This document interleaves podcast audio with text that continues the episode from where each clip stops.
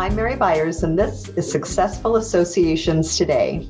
My guest is Jeannie D, CPA, CGMA, and she's the audit and assurance practice leader for the not for profit group at Anders CPAs and Advisor, where she specializes in audits of financial statements for not for profit organizations, government entities, employee benefit plans, and closely held businesses. Jeannie, welcome to the show. Thank you so much. I'm happy to be here. I'm happy to have the opportunity to talk with you about the financial side of what's going on for associations because this has been a source of a lot of concern and grief and consternation over the past year. And just when we think things are getting better, we take another dip. So, yeah. uh, the association CEOs that I've spoken with privately at one point shared more concern with me about 2021 actually than they did 2022. Mm-hmm. And now I'm starting to hear some private rumblings that 2022 is more of a concern. And I'm curious what you're hearing. You know, I'm hearing some of the same uh, concerns from some association uh, clients. I, I, think what might be driving that is, uh, you know, originally we um, we had some optimism about economy. The economists had some optimism about second quarter of 2020. And, and so this was prior to the surge in the pandemic that we saw coming into the you know the fourth quarter of, uh, of 2020 so so i think that optimism has maybe starting to shift a little bit into the third quarter of 2020 third quarter of 2021 originally we had optimism about the second quarter of 2021 now that's shifting into the third quarter and for our association clients you know, we can't we can't just produce trade shows and conventions and meetings like that in a matter of months. It takes, you know, sometimes it takes a year's worth of advanced planning. So I think that's what's driving some of this. Hey, we're not, we're really not going to get into our quote unquote new normal until closer to 2022, and that might be valid. I think there's some things we can do in the meantime to continue to stabilize, but it's you know we're we're not out of the woods yet. I think is that message. So you mentioned there's some things we can do to stabilize. Just a couple of those off the top of your head. Well, we we probably will touch on these again. Um, but right now, some of the you know we have to be very cognizant of what we're spending our our resources on. Uh, I'm sure we'll probably talk about cybersecurity a little bit with the with the transformation into digital platforms and online platforms for all of our meetings and events. Uh, cyber threats continue to rise to the absolute top of our, of our concern. So I think getting your your house uh, in order with respect to your your um, cybersecurity issues is probably something you can do that now. Give it as long as you have the resources to do it. Uh, get that sort of thing done now because when we do return, uh, you know, there's a lot of talk in the association world that we're going to probably continue with some hybrid models for a very long time. And, and so we really want to be able to provide that that cybersecurity to our members uh, in our organization, so we so we can continue operating like that. So that's just off the top of my head one thing that could be done now.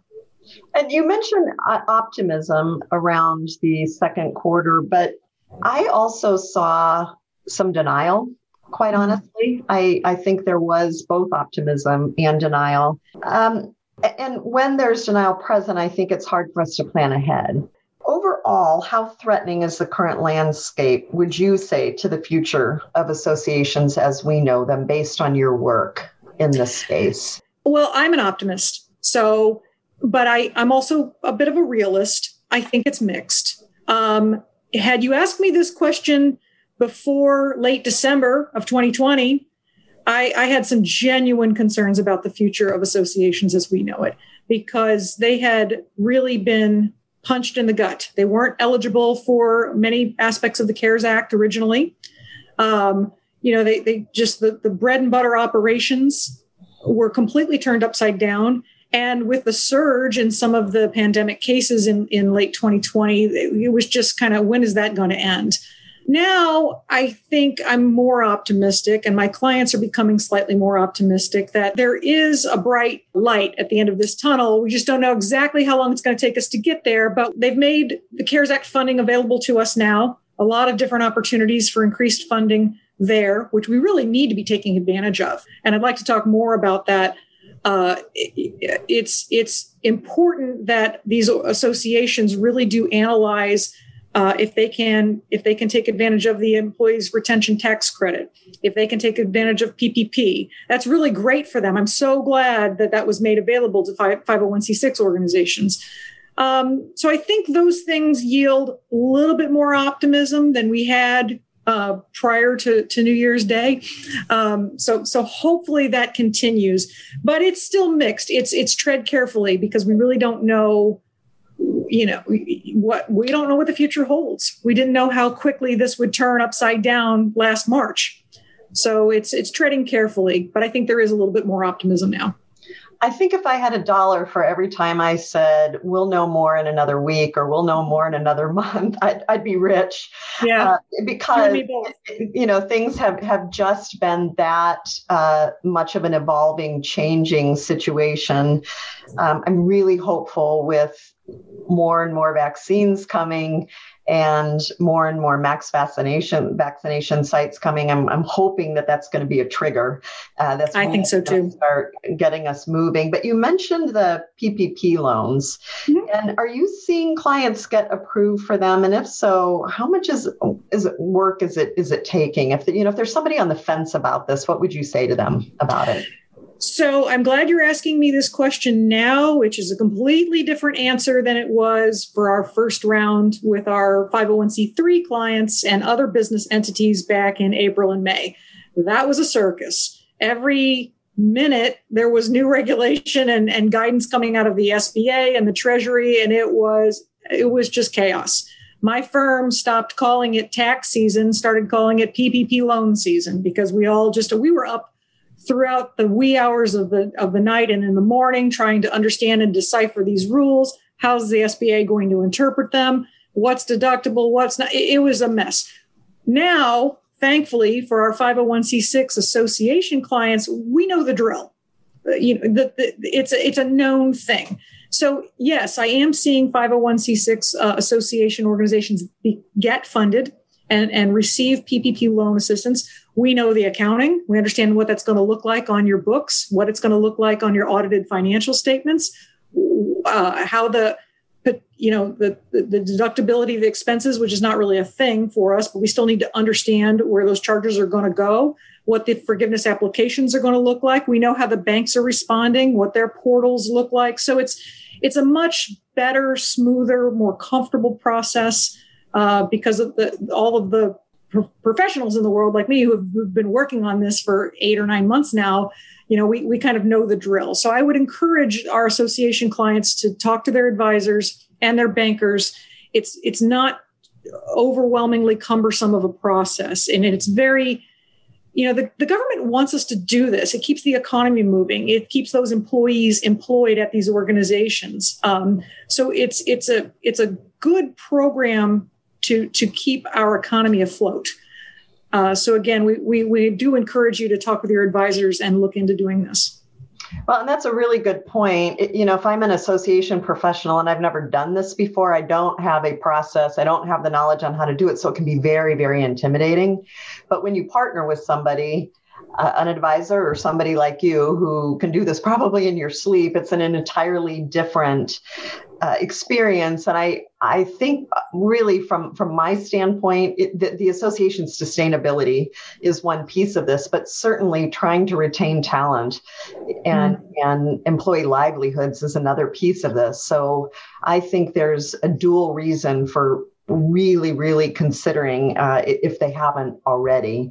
Um, you mentioned uh, hybrid events, and mm-hmm. yes, you know, I think I, I just said to, to somebody yesterday that uh, unprecedented and pivot were the words of last year and yeah. this is this year's word i think is going to be hybrid um, i'm not hearing though i'm hearing the word a lot i'm not hearing as much about the increased complexity and cost. So everybody's yeah. throwing the word around and saying events are going to be hybrid, but we haven't really sorted through what that's going to mean and what it's going to cost.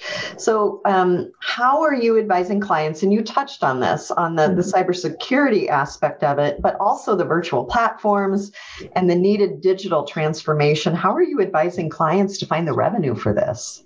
Well, great question. Uh, I do think again those those funding opportunities that are available through the CARES Act are now again we can't use all of those funds for that. We have to keep we have to keep it in salaries and and uh, in accordance with the thresholds that are provided if we want the forgiveness.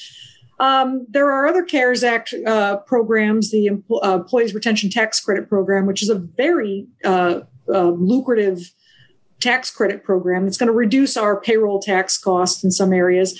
And, you know, the, I think we will touch on this maybe more in a moment as well, but we do have to look at wise uh, use of, uh, of, of, reserves and resources. And the way I like to think about cybersecurity, um, it, it's it's okay to spend money on infrastructure anyway. We always have to always balance that, right? We have to decide when it's how much non-programmatic spending can we withstand and do we want to do? We have to run a business. We have to have infrastructure.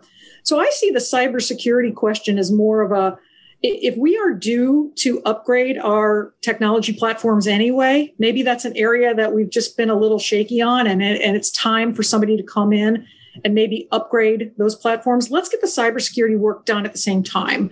Let's try to find efficiencies in upgrading all of this because we have to now. I, this is not a question of of if we should. We, we absolutely need to do this. If we're going to be continuing to host our events and our conferences and our meetings in this hybrid or, or fully virtual, uh, whatever it may be, we, we need to take care of, of, this piece. It is a tremendous risk to the organization if we fail to do this. So I'd like to encourage organizations to look at what, what were some projects that we had coming due anyway, and can we tack on additional services that'll meet these needs and, and do it a little bit more efficiently?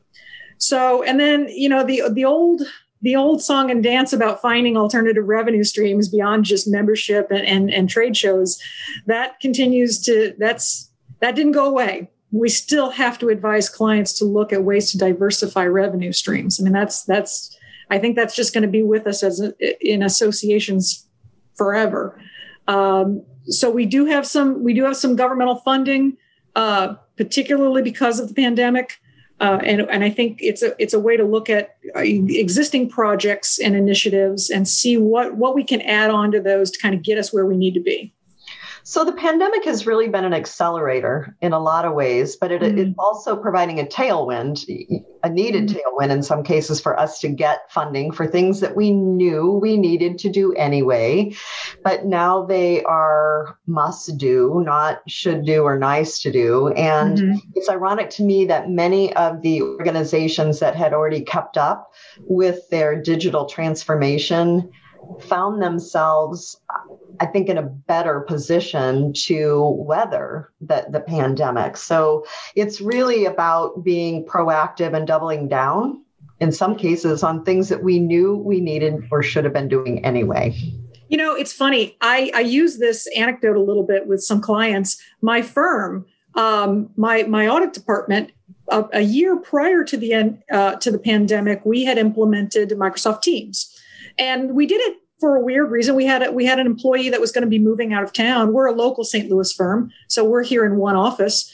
But we really wanted to keep this employee uh, available to us and so we just decided to try this this methodology of having this employee call in to teams meetings and so little did we know that a year later, you know, that would be the platform and we would just be using it, you know. So you have to consider the the, you know, being open to these technologies because you never know down the line when you're going to you're really going to be grateful that you adopted it and you were ready to to move forward with those. So it's a small anecdote. We're happy, you know, we're happy that we had the opportunity to do that. But you're absolutely right. There's uh, you have to look forward and there is a bit of a tailwind there as well.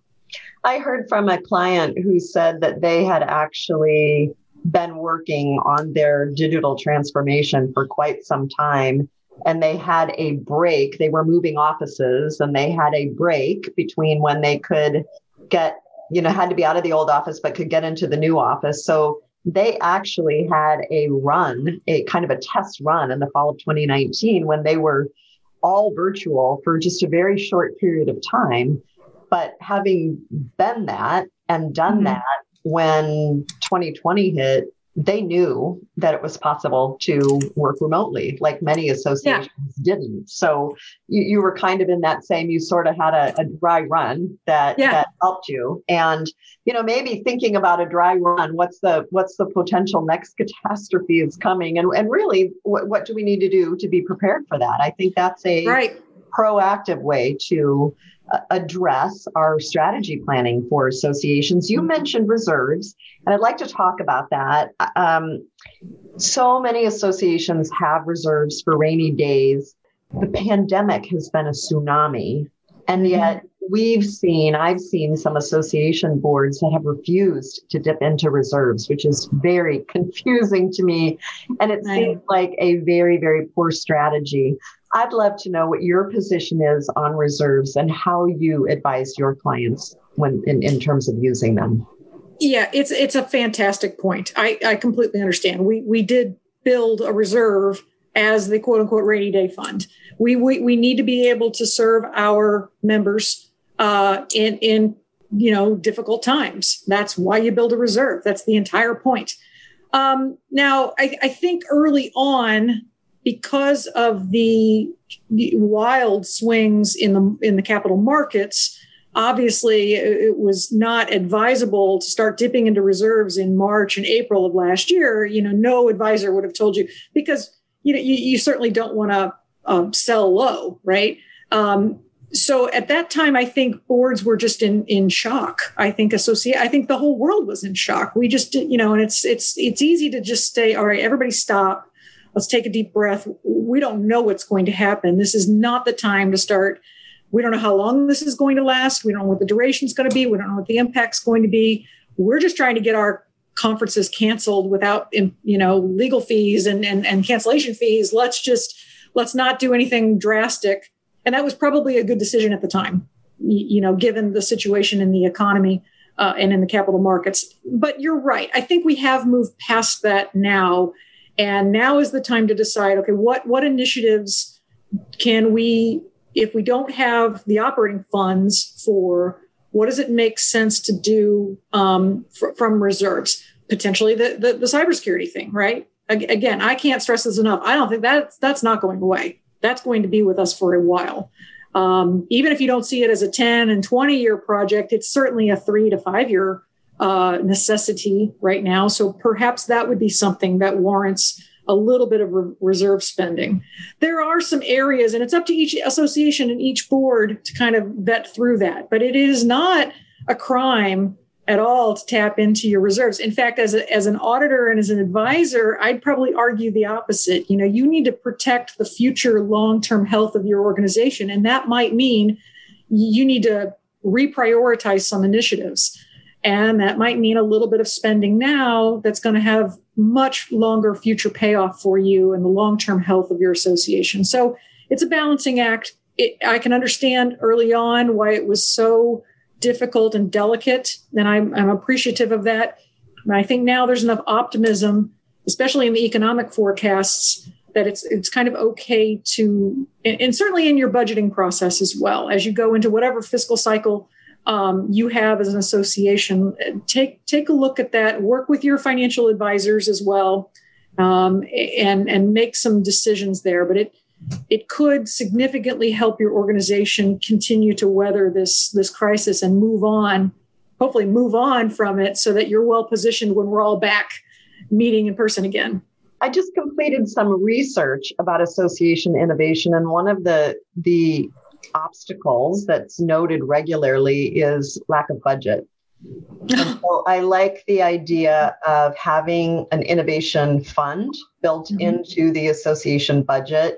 And I've seen associations use reserves mm-hmm. for planned innovation activities, not to spend wildly or irresponsibly, but essentially to, like you said, make a bet, place a bet on the future of the association. Because if the association isn't evolving and creating value for members, that is a potential threat.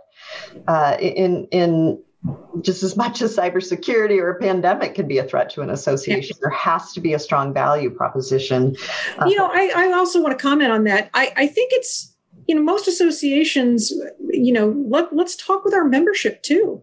Um, you know, some of these initiatives that are out right now, the, the CARES Act, PPP, ERTC, there's a lot of acronyms, uh, EIDL, you know, the, the Which why associations should call you because you know what all of those acronyms exactly.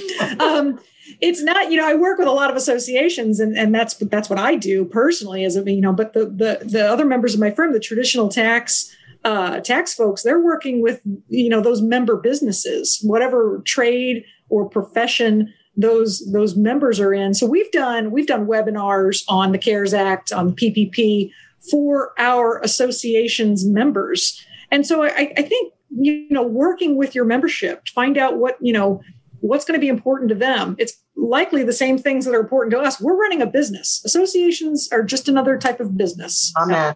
Uh, business industry.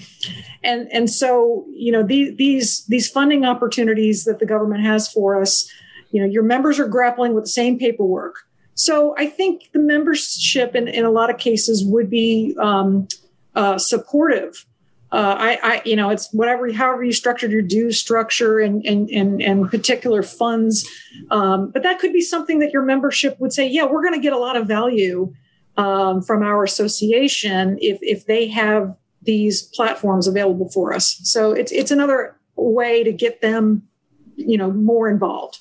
So, as we wrap up, what parting words of wisdom do you have for association professionals as we continue to respond to the uncertainty uh, in the operating environment? You know, we, we both are feeling uh, a little more optimistic than uh, we were at this time last year. But, you know, going forward as as leaders are looking at the three, six, nine, and maybe even a year ahead, what, what, what should they be thinking about? So, um, yeah, we we've been talking quite a bit about this very question, and and I, I have a couple of personal um, strong feelings about it, and then some things I'm hearing from clients. Number one, I, we've talked about the hybrid models. Um, something our associations are, are grappling with is how do how do we do that without siloing our membership? So that's a that's a good question, and and I and I think it's something we need to be cognizant of. The the whole value of the association is is the networking and the relationships and the, the you know the, the those things that you build with your with your fellow members. So if we're going to go into hybrid um, meetings and conferences and like that how do how do we prevent siloing certain groups so that they can't interact with each other? And that that's a difficult question um, but i think it's one we really need to be aware of. I am an auditor and and therefore I'm an accounting nerd. So I've always keep an eye on um, changes in regulation and compliance. There's a lot on the table right now. It's it's a maze. It continues to be a maze. Um, things like you know our 990 reporting, uh, unrelated business income tax questions with respect to fully virtual meetings. That's a bit of a hot topic, and it can be very very complicated. Um, things like state and local tax issues; those have not gone away. I, a lot of our association friends remember the Wayfair decision from a couple of years ago. States are still, to this day, right now, in state legislatures, they're they're debating what their nexus laws are going to be. So, if your trade show, virtual or not, is going to be happening sort of in their state, you you've got to remember what your compliance um, requirements are with respect to state and local tax issues. And then, as I said, we've got the CARES Act funding We've got PPP, but there's a lot of paperwork and compliance with that as well. So uh, that would be maybe a, a word of wisdom. Let's not let's not get bogged down in in some of the paperwork of that. Let's work with our advisors. You don't want a problem with the irs you don't want a problem with an auditor. Um, that's simple. We can we can have consultants help us with that. Let's focus on our advocacy efforts for our members. Um, and and I, I i am with you. I I think there's room to stay positive, uh, and hopeful for the next uh, 10 months, year, two years or so. I think we're on the upswing now. So those would be my my parting words for your, our association friends. I appreciate that. Thank you so much. You know that that just reminds me that in every hardship there is an opportunity. Mm-hmm. and how you look at it and how you approach it makes it makes a big difference. So thank you for being here today. I'm mary byers and this is successful associations today